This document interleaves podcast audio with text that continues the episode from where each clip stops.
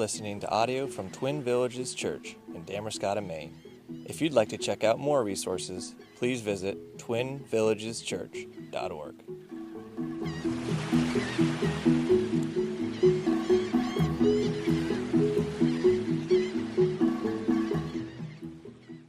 All right, so um, we're in the book of Judges, and two weeks ago um, we looked at the first half of the introduction of the book of Judges. So, Judges chapter 1, verse 1 through chapter 2, verse 5. And so this morning we're going to look at the second half of the introduction, Judges chapter 2, verse 6 through chapter 3, verse 6.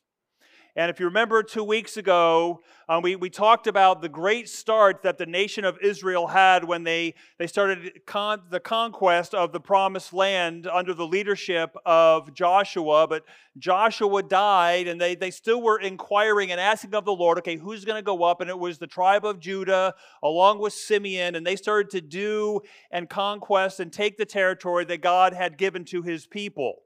But it didn't take long, if you remember, that there started to be failures of these tribes Manasseh, Ephraim, Zebulun, Asher, Naphtali, Dan. And they didn't fulfill what God had told them to do. They didn't follow through with His plan, with God's plan.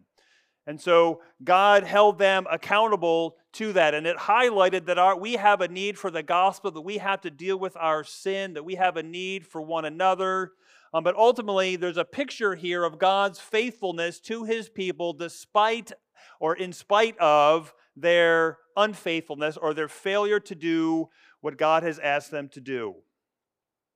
And so it was a crisis of their inheritance, of their physical inheritance of the land. And now this morning, we're going to be looking at the crisis of Israel's faith. And what we're going to see this morning is that there is, there is idolatry that very quickly and subtly creeps into the lives, into, into the nation. There's apostasy. They turn their backs on their gods. And so, what I want to do this morning, I want to read Judges chapter 2, verses 6 through 12, and then we're going to fast forward to Judges chapter 3, and I'll read the first verse, first four verses of Judges chapter 3. And so I want to ask you to please stand with me for the reading of God's word, and then I will pray for us, and then we will have fun this morning as we learn together. Judges chapter 2, starting in verse 6. When Joshua dismissed the people, the people of Israel went each to his inheritance to take possession of the lands.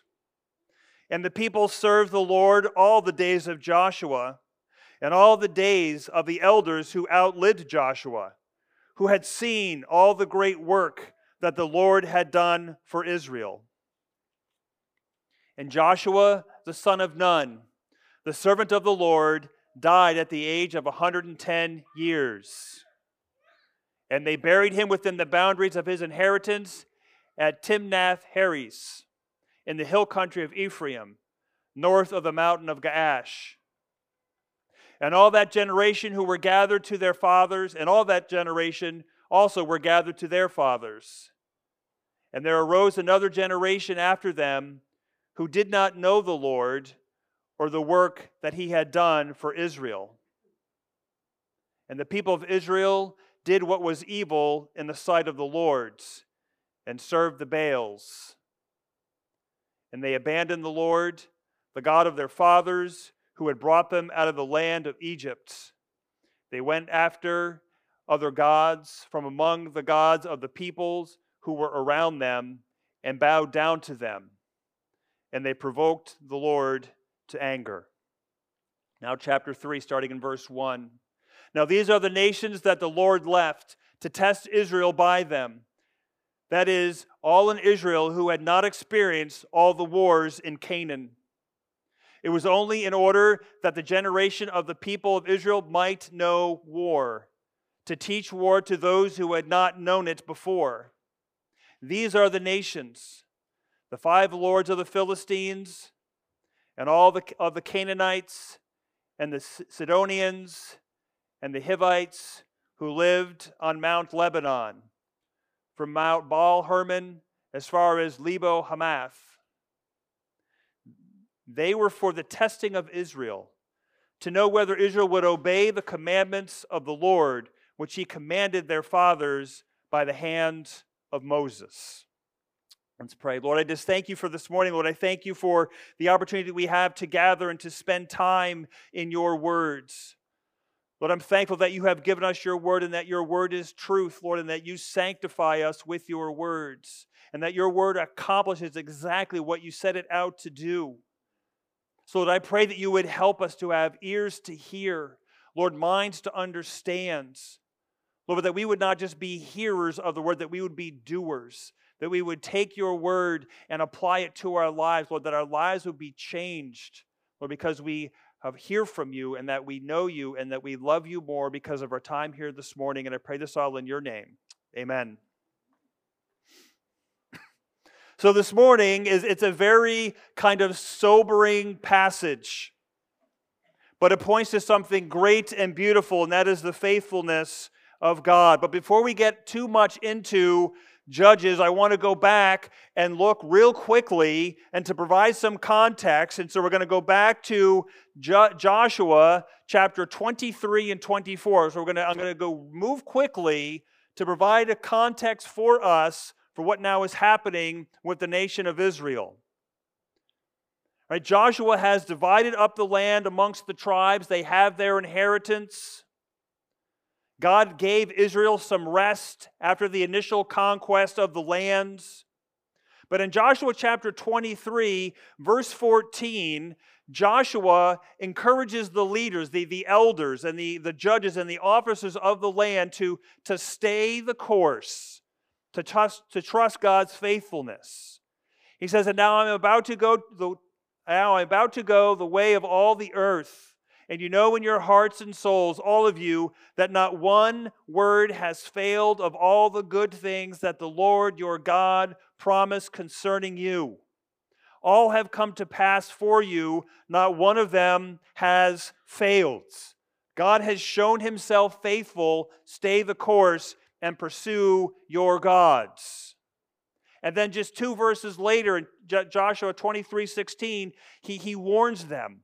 He says, If you can transgress the covenant of the Lord your God, which he commanded you, and go and serve other gods and bow down to them, then the anger of the Lord will be kindled against you, and you shall perish quickly from off the good land that he has given you. So there's this encouragement, and then there's this warning that if you're not faithful, judgment is coming. You will experience the anger of the Lord's. And so there's this covenant renewal between the nation of Israel and their God that takes place at Shechem. And there's this reminder of all the things that God has done for them, starting with Abraham and then on to Isaac and Jacob through the Exodus, through the crossing over into the promised land and the taking of Jericho and the initial conquest of the promised land. God has done great things for you. And then Joshua encourages his people or calls his people, the nation of Israel, to make a choice. Joshua 24, verse 15. And if it is evil in your eyes to serve the Lord, choose this day whom you will serve. Whether the gods of your fathers served in the region beyond the river, or the gods of the Amorites in whose land you dwell, but as for me and my house, we will serve the Lord's. You have a choice, people. Who are you going to serve? And the response of the people is that they're not going to ever abandon their God because of all that he has done for them. And Joshua pushes back on them and says, Hey, you're, you're not able to do this. And, and if you abandon God, there are consequences for abandoning our gods. And the people respond with, No, but we will serve the Lord's. And so Joshua says, You have to put away the gods of these lands. You have to listen to the one true God, our gods. And the people respond, The Lord our God we will serve, and his voice we will obey. And there's a covenant that is made there with Joshua and the people. There's statutes and there's rules that are put in place. They're written down, and there's a stone that is put up as a witness to this covenant. and things look great. and as we looked at two weeks ago, the conquest of the land started and it was going great, but then the people lost their way and didn't were faithful to fulfill what God had called them to do. And so now we arrive at our text this morning, and it's almost a repeat. The way it starts, it repeats the first half of the introduction. But Joshua has dismissed the people, and the people went to each of their own inheritance to take possession of the land that God had given them. These tribes had an obligation to fulfill the law and to fulfill the word of God, to take possession of what God had given them, of what God had done. You, you, see, there's a pattern here. God has done this, He has given them the land, and so now they must do because of what God has done. That is the gospel. We do because of what God has done. So they're to act and to, to take this land and give honor to God for all that He has done. And so the generation of Joshua was faithful. The elders who outlived Joshua, those people were faithful to God because they had seen all the great work that God had done for them. But then we get to chapter 10, verse 10 rather, of Judges chapter 2. And we read that there arose another generation after them who did not know the Lord or the work that he had done. There was a generation that followed after Joshua, after the elders who outlived Joshua, who didn't know what God had done. They're going to fail to live by faith, even in light of this, this real history, these real things that God had done for them this generation that rises up and doesn't know their God and doesn't follow their God suffers from spiritual amnesia, if you will. And the result is going to be devastating. It's going to result in idolatry and apostasy. It's going to make them blind to God's power and to His truth and to His faithfulness. And although they couldn't live by sight, they were called to live by faith. Right? They, they, were, they were old enough, this generation was far enough removed where they didn't have, hey, we didn't see this, but we know this is what God has done for our people. They didn't see it, but they didn't live by faith. Is what Jesus told Thomas in John chapter 20, verse 29. Have you believed because you have seen me? Blessed are those who have not seen and yet have believed. It's what Paul says in 2 Corinthians chapter 5 that we walk by faith, not by sight. So there's no excuse for this generation that is now walking away from and turning their back on their God. The nation of Israel, the people of Israel, have failed to keep the memory of God's faithfulness, of God's grace, of His mercy alive in their people. In the subsequent generations that followed, it is a catastrophic failure. It's a catastrophic failure of Deuteronomy chapter 6 verses 4 through 9. Moses writes these words Hear, O Israel, the Lord our God, the Lord is one. And you shall love the Lord your God with all of your heart, and all of your soul, and with all of your might. And these words that I have commanded you today shall be on your heart, and you shall teach them diligently to your children, and you shall talk to them when you sit in your house, and when you walk by the way, and when you lie down, and when you rise. You shall bind them as a sign on your hand, and you sh- they shall be as frontlets between your eyes, and you shall write them on the doorposts of your house and on your gates. They didn't do that.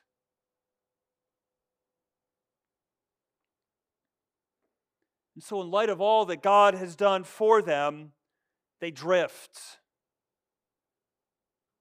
And they were warned. Right? They were warned by Joshua. if you don't follow God, there will be consequences. And those consequences we're going to read happen. And they probably happened faster than the people realized. And the consequences are devastating. There's a generation who did not know God and the work that he had done. And this knowing, this not knowing piece, it's not just a lack of information. Right? But, but it's, it's a lack of sense. It's a lack of just this willingness to accept the responsibilities that you have because of what God has done. So God has done this, so now we must do this. So they don't even know what God has done, and they don't, they don't even care what they're supposed to do in response to it. There's no sense of obligation of honoring their God for all that He has done. This is, this is devastating. But yet, this is the setting, right, for God's mercy and for His compassion and for His grace to be on display. Because although they turn their backs on him, he is going to remain faithful and he is going to over and over and over again rescue and deliver his people. Despite their unfaithfulness, despite their forgetfulness, Despite their lack of sense of obligation to Him, despite their sin, He will remain faithful. And so you see the spiritual condition of the people. It's this blindness and this amnesia, the spiritual amnesia that they have. And we can be really hard on the people of Israel. How could you possibly? You crossed the Red Sea on dry ground, for Pete's sake. You took Jericho, the biggest city in the land, by walking around it and screaming. But we too are spiritually blind. We too forget. We're unfaithful. We lack the sense of obligation that we have to our God for all that He has done to us, for us, through His Son, Jesus. Right? So we can't be too hard.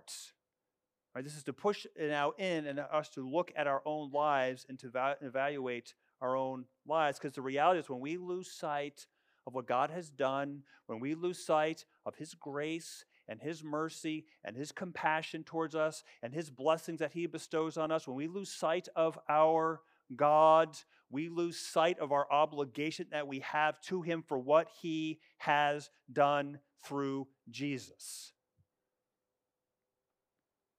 This is what Peter talks about, 2 Peter chapter 1, verses 4 through 11.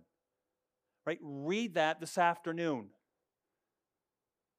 Peter says that this is all that God, his divine powers, has granted us all things that pertain to life and godliness. This is what God has done for you, Peter says. And so this is what now you must do. Make every effort to. And he just gives a list of the things that you're supposed to do in light of what God has done. And then he closes that section by says, if you don't do this, you become blind and you've forgotten the gospel.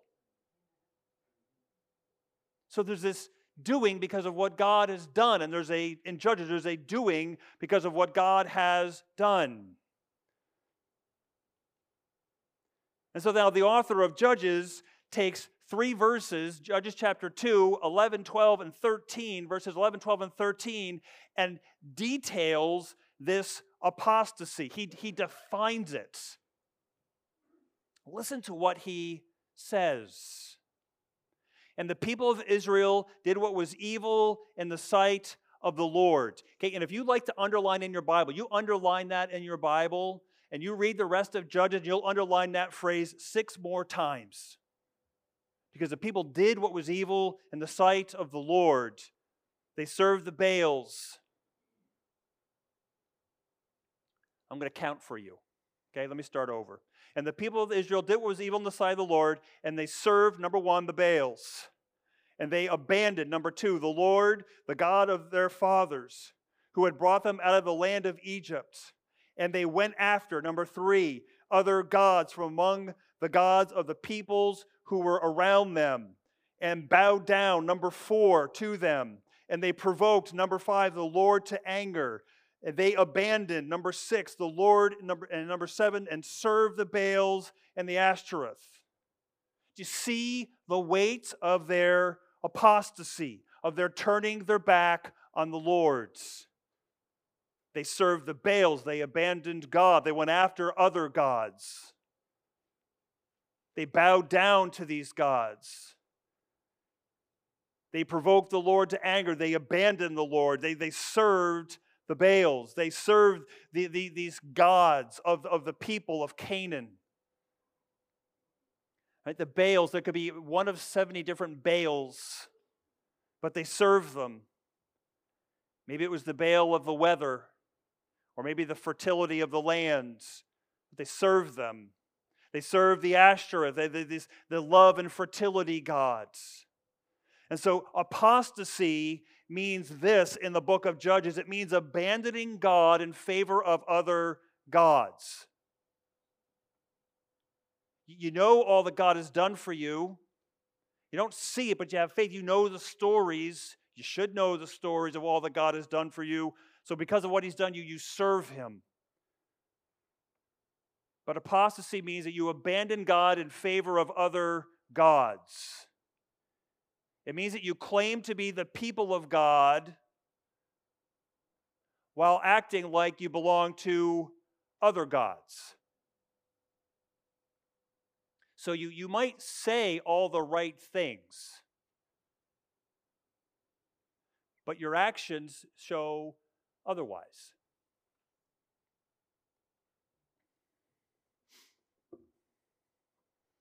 All right? Every once in a while, I do sermon illustrations. This is a hands on one. This is a baseball, okay? Captain Obvious, this is a baseball. All right, this is from, yeah, I'm going to say 1991. Whoo, old guy. All right, so I was in college. Um, I played basketball my freshman year in college um, for probably the best coach I ever played basketball for, um, by the way. And one of the one of the guys on the floor where I lived, he loved to take. He was a baseball player, but he loved to take baseballs and like do artwork on them and write and do things.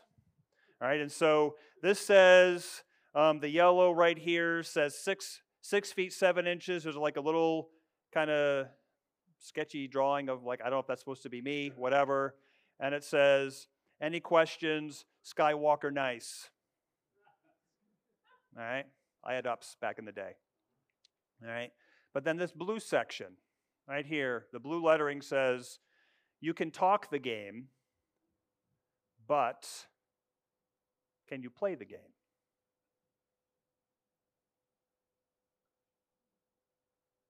You can talk the game, but can you play the game?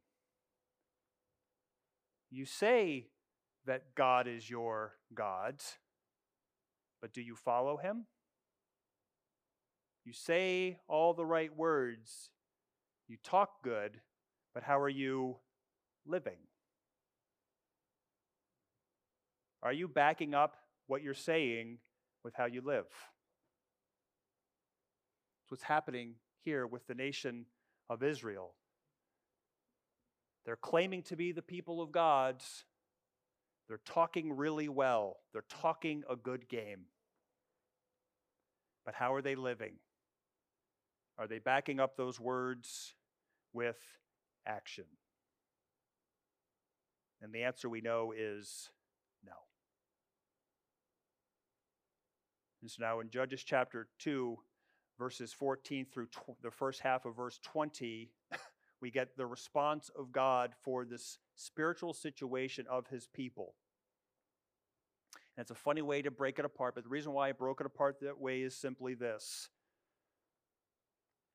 In Judges chapter 2, verse 14, we read these words So the anger of the Lord was kindled against Israel.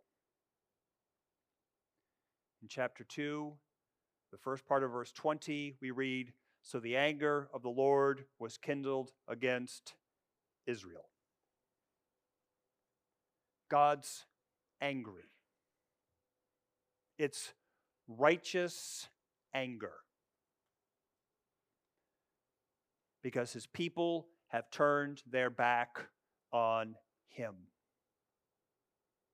And so there's this another kind of list of verbs in the first couple verses, verses 14 and 15 of chapter 2, where we read that God gave them over, He sold them, and that His hand was against them.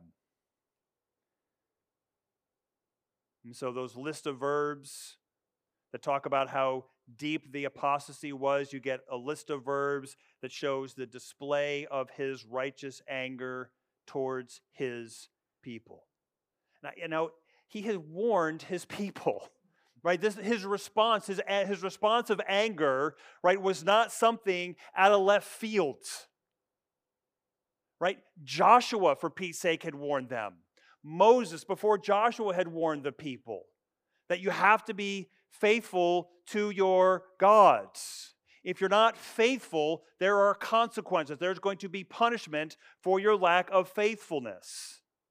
Deuteronomy chapter 28, verses 15 through 68, is a list of just the call to be faithful, and if you're not, here's what's going to happen to you. So God has communicated to his people his expectation. Now, God is faithful to his promises. So we like to talk about God being faithful to his promises on the good stuff. Right? But you realize in this word, in these words, God is faithful to his promises. You're not following me. I'm angry. There's consequences. Completely justified, by the way, because you're unfaithful to me. So he's faithful in the blessing, but he's also faithful in the discipline. We don't like to think about that. But if we think about that, it's a really good thing that God's faithful in his discipline because we need it. And it's how we grow. So basically, Israel has sold out against God, and so God sells them to their enemies. That's what happens. And the shocking reality here is that Israel's real enemy was not the Canaanites. It's God, right? God's sovereign. It's Him. It's God who's going to allow these nations to rise up and take them into captivity and like make their lives miserable. Why? Because God's vindictive, God's hateful, God enjoys to see his people suffer? No. Because he wants them to repent. He wants them to, to turn back to him and say, I am the one true God, why are you going after the Baals? Why are you going after the Asher? Why are you doing? Come back to me. I'm who you needs. He's moved by pity, we read in chapter 2, verse 18, that God is moved to pity, to compassion for his people. So he, he has a solution Okay, you're, you're, you're, you're sinful and, and you're, you're turning your backs on me, but you're, you're my people and I am faithful to my people. You're, you're going to experience hardship and trial because of your unfaithfulness, because I am true to my promises. I cannot turn a blind eye and turn my back to this. I have to respond, but I'm going to raise up judges to deliver you. That's grace. That's mercy even though there's no indication of confession, even though there's no indication of repentance, because you're going to see they, they cry out because life is difficult and life is hard. God still is going to raise up judges to deliver his people. They're going to cry out for help. He's going to hear that cry and he's going to act. But it's God who's doing the work. It is God who raises up each judge. And the power that this judge, the judge will have, the authority that this judge will have, comes from God's and from his presence in the life of the judge. So it's God Himself who is the true agent of deliverance. He's the one who delivers. It's not Othniel, it's not Ehud, it's not Shamgar, it's not Samson or Gideon. It's God who's delivering his people through these men. They are instruments of God's compassion and God's grace and God's mercy and God's deliverance of his people. But it's God who's doing the work. Even though Israel was treacherous, God's gracious. And the fascinating thing here is that the people aren't even going to listen to the judges.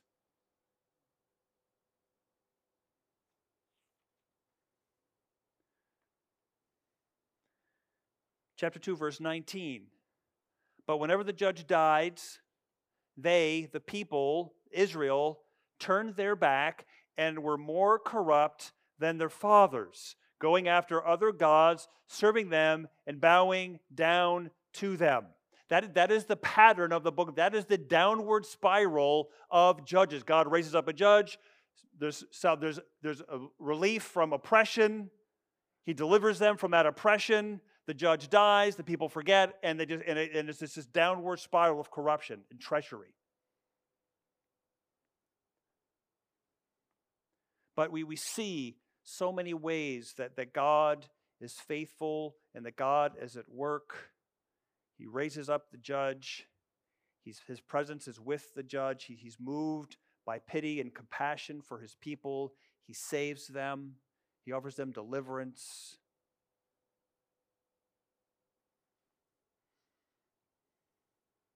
He's faithful in spite of their faithlessness.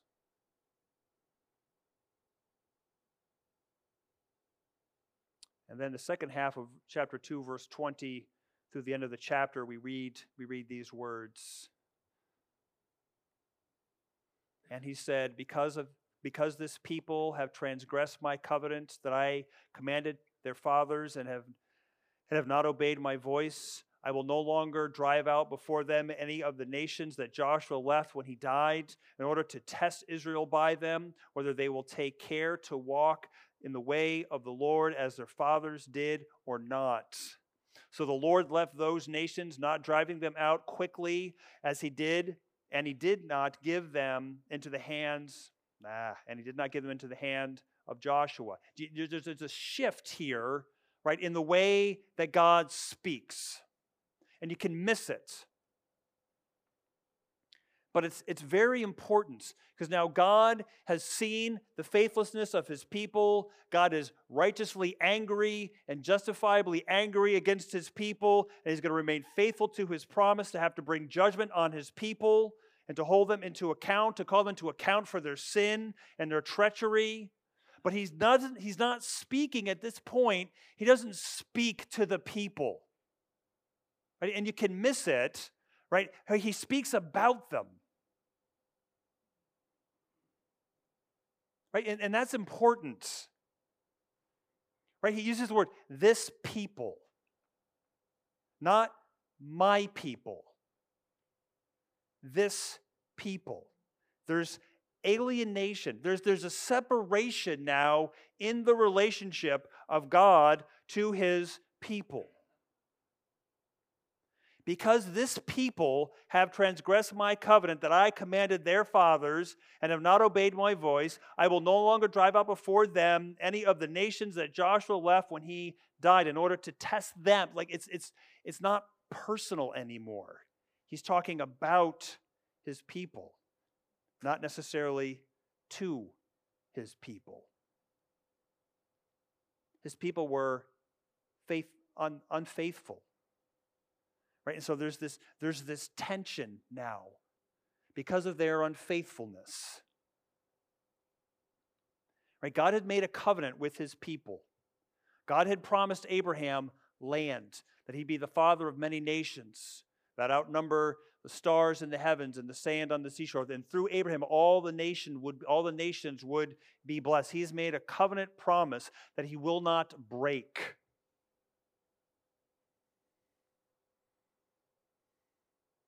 But, but, but part of that covenant promise was the faithfulness of his people. Right? So, so here's, here's tension. Right? Because God's promised it, right? He's going to do it. It's, it's done. Right? But yet there's still a sense of obligation where the people had to do. But the people aren't doing. They're not being faithful to the covenant. And so, but God can't break the covenant. He, he, he will not break this covenant. Right? So, so the promise still stands. The promise still stands. But it's almost like he had to hit the pause button because of their unfaithfulness. Does that make sense? I don't want you to ever think that God changes. He doesn't change. But their lack of faith, Israel's lack of faith, had consequences. He's not breaking the promise. They're going to have land, they're going to be a nation, they're going to bless others, they're going to be numerous. But you're not faithful.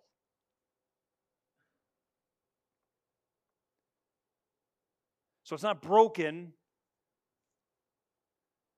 but I, have got to put it on pause because, because you're not being faithful. You've got, you need to be faithful to me. And so, so eh, there's this, we see this, right? And so if, if, we, if we take this tension, right, and, and we move to the New Testament, right, the, the, the, the fulfillment of the covenant, right, there's the new covenant, right, it's fulfilled in, in Christ and what he did, right? What did he do? He was perfectly faithful to the will of his Father, to the point of laying down his life.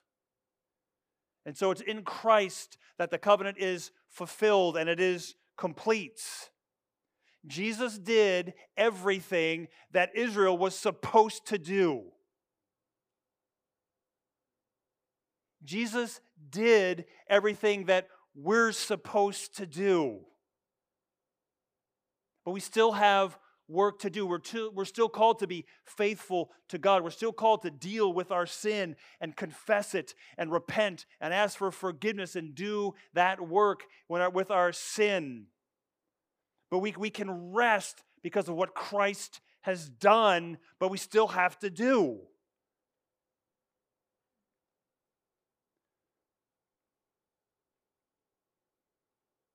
And so God is going to leave these nations, right, in order to test Israel, in order to test his people. Not tempt, test. To train them, to exercise them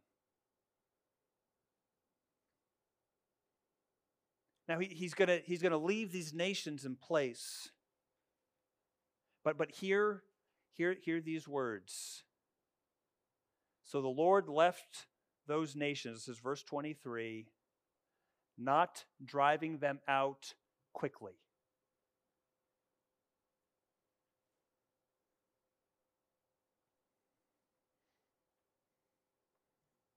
He's going to drive them out. It's going to drive them out, but not quickly. So he's faithful to his promise. But it's whose timing? Whose timing is God ultimately worried about? Mine? Please. His. It's God's plan. It's God's timing. It will be completed. Paul says in Philippians chapter 1 verse 6, I am sure of this that he who began a good work in me will bring it to completion at the day of Jesus Christ. He's going to bring it to completion. Probably not as fast as you want it to, but he's going to bring it to completion. I'm going to leave these nations to, to, to, to test them, to train them, to exercise them a little bit. Right? And the fascinating thing here, right, is, is that, it, and it's framed around war, and they didn't know war, and they had to learn how to fight. This is, uh, I skipped, sorry. This is chap, we're now in chapter 3, the first six verses of chapter 3. Right now, the nations that the Lord left to test Israel by them, that is, all in Israel who had not experienced all the wars in Canaan, it was it was only in order that the generations of the people of Israel might know war, to teach war to those who had not known it before. Right, so, it, it, but it's, it's not about as much strategy of war as it is did you understand, right, people who I am? Do you understand that I'm, I'm holy? And, and, and I called you to be holy as I am holy, and that you're to be an example to the nations. And I can't be in the presence of sin and evil. And so when you come into this land, I'm going to ask you to purge this land of evil and purge this land because I, I know that if, if, if they're there, you're going to follow after them. So it's a way to, it's a way to, to test right their their obedience and their allegiance to God's. So it's not so much military strategy here. Yeah, they need, to they need to learn how to fight. But it's like, do you trust me? Do you know who I am?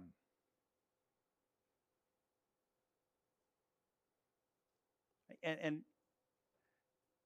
the people, right, needed this. Right? God, God knows all. Right? He's omniscient. He knows everything. So he knows his people are going to fail. He knows his people are going to be unfaithful. He, he knows all of this. So it, this testing isn't for his benefit because he knows, but it's for the people. Right? How faithful are you? Where's your allegiance truly lie? Here's a way for you to evaluate yourselves. Are you willing to do this for me? That's what he's asking his people to do.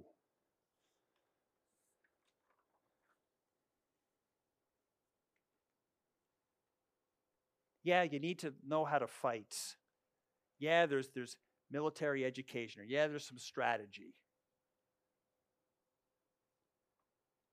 But as you, as you read through, right, all they would have to do is, now they didn't see it, but all they'd have to do is have someone say, hey, remember that what we, we heard about when, when Joshua took the people, they, they crossed the Jordan River, and, and, there, and there was Jericho, this big, huge walled city right? And, and God, God gave Jericho to, to, to, to his people, to, to our fathers and, and the generations before us by marching around it and shouting. See, it's not about as much education and, and training and military strategies. Do you trust? Do you trust me? Do, do, do you realize that it is me, God's, the creator and sustainer of all, that fights for you. And so he leaves these four nations. There's, there's four nations that are listed here in this passage. in the first three verses of chapter 3. The Philistines, who are kind of in the southwest part of the promised land, the Sidonians, who are kind of in the, the northwest portion of the promised land, the Hivites, who are in the northeast part of the promised land, and the Canaanites, who are kind of in the southeast portion of the promised land. And so, even just by naming those four nations, it's like, hey, the entire nation, right, is coming under the judgment of God here for their lack of faith and faithfulness. And so there's a, there's a spiritual crisis in the land that encompasses, oh, by the way, all the lands.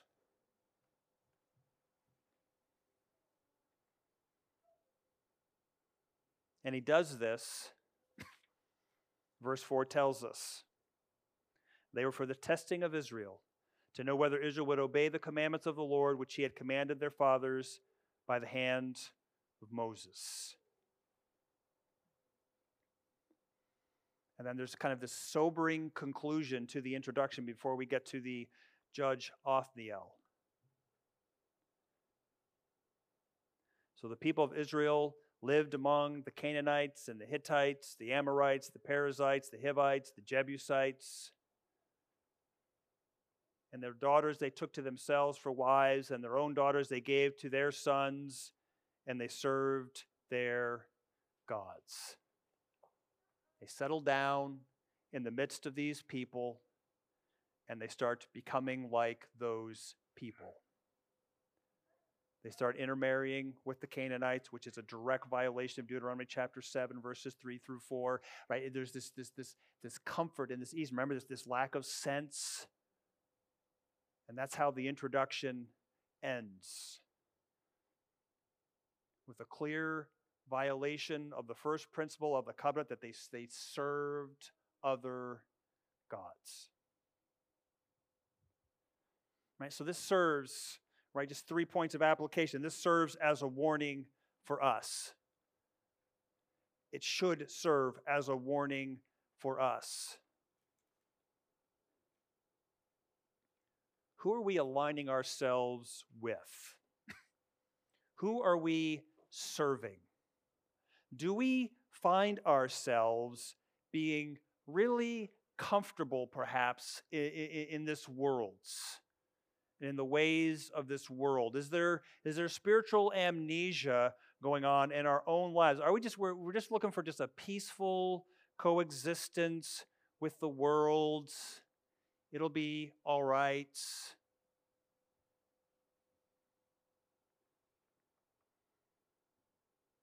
Because what happens is we get, we, get, we get numb. I get numb. Maybe you don't. I get numb. The more comfortable I get, the number I get at times. And all of a sudden, there's a drift and a shift. And I, and I forget what God has done for me through Jesus. And there's an obligation to do and to seek to please Him and honor Him in all that I say and all that I, I do. So there's a warning. Right? But there's but God's mercy and God's compassion, right, is oozing through this passage. As hard as it is to, to, to, to hear and, and to read, he's, he's faithful to his promises. It's in his timing that he is going to indeed act. It is for the glory of his name and to make him great among the nations that he is going to indeed act.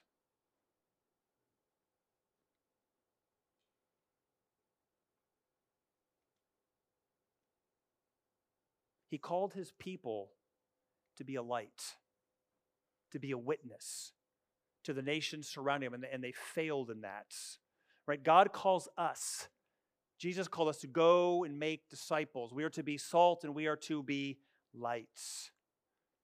There's a mission that God has, and it's for His glory, and it's to make His name known. There's a mission that we've been called to, and that's to share the gospel, to make His name known, and to glorify Him and all that He's done for us through His Son, Jesus, and by His grace that He would save people and make them his people because of what Jesus has done. The gospel goes forth and the gospel bears fruit. That's what we're called to, to do. But number three, as, as we read this, it, it should be preparing us to look for a judge, a capital J judge. But a, a judge who's not going to die, and a judge who's going to secure the safety and the obedience of his people forever. Right? It should point us forward to think of Jesus. Who, who, who was that? Who was that judge? Who died, but who God raised after the third day, and who now sits exalted at the right hand of God the Father, the judge who has defeated the enemy of sin and the enemy of death, who has secured his vic- victory once and for all. It's over. Satan's defeated. He knows it. It's Jesus who's accomplished that. And he, and he secures our obedience, right? If, if you think about that, even, even when we, we, we, we, we fail, right? Even when we sin, Christ died for that sin. So God looks at Jesus and he sees your sin on him. But he looks at me right? And he sees the perfection of Jesus on me. I'm safe. I'm secure. I'm his child. He's rescued. He's saved. He holds. He's our inheritance. We have it in Christ. Let's pray. Lord, I just thank you for this morning. Lord, I thank you for the truth of your words. Lord, I thank you for the book of Judges. Lord, and, and you know our hearts. Lord, you know that our hearts are desperately wicked and sick. Lord, and you know that we have such a tendency to look at the nation of Israel and be like, ugh, how could they? Lord, but you don't call us to evaluate the nation of Israel. You call us to look at Israel and use that to evaluate our own hearts. And so I pray that you would help us to do that work, Lord, that we would be honest with ourselves, Lord, that we would look deep into our hearts, Lord, and that the, the sin that is there, Lord, that you in your grace would show us that so we can confess that sin. Lord, that we can turn and repent from that sin. Lord, that we can offer forgiveness where it needs to be offered. Lord, and we do this work because of what you have done through Christ. Lord, that's why we do this work. Lord, I pray that you would help us to not be comfortable in this world.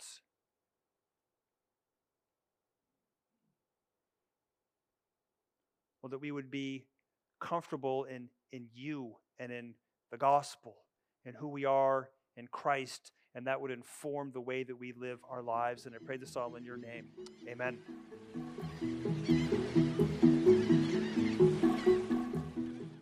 Thank you for listening to this audio from Twin Villages Church in Damariscotta, Maine. Feel free to share this message with others, and for more information about Twin Villages Church, visit twinvillageschurch.org. Soli Deo Gloria.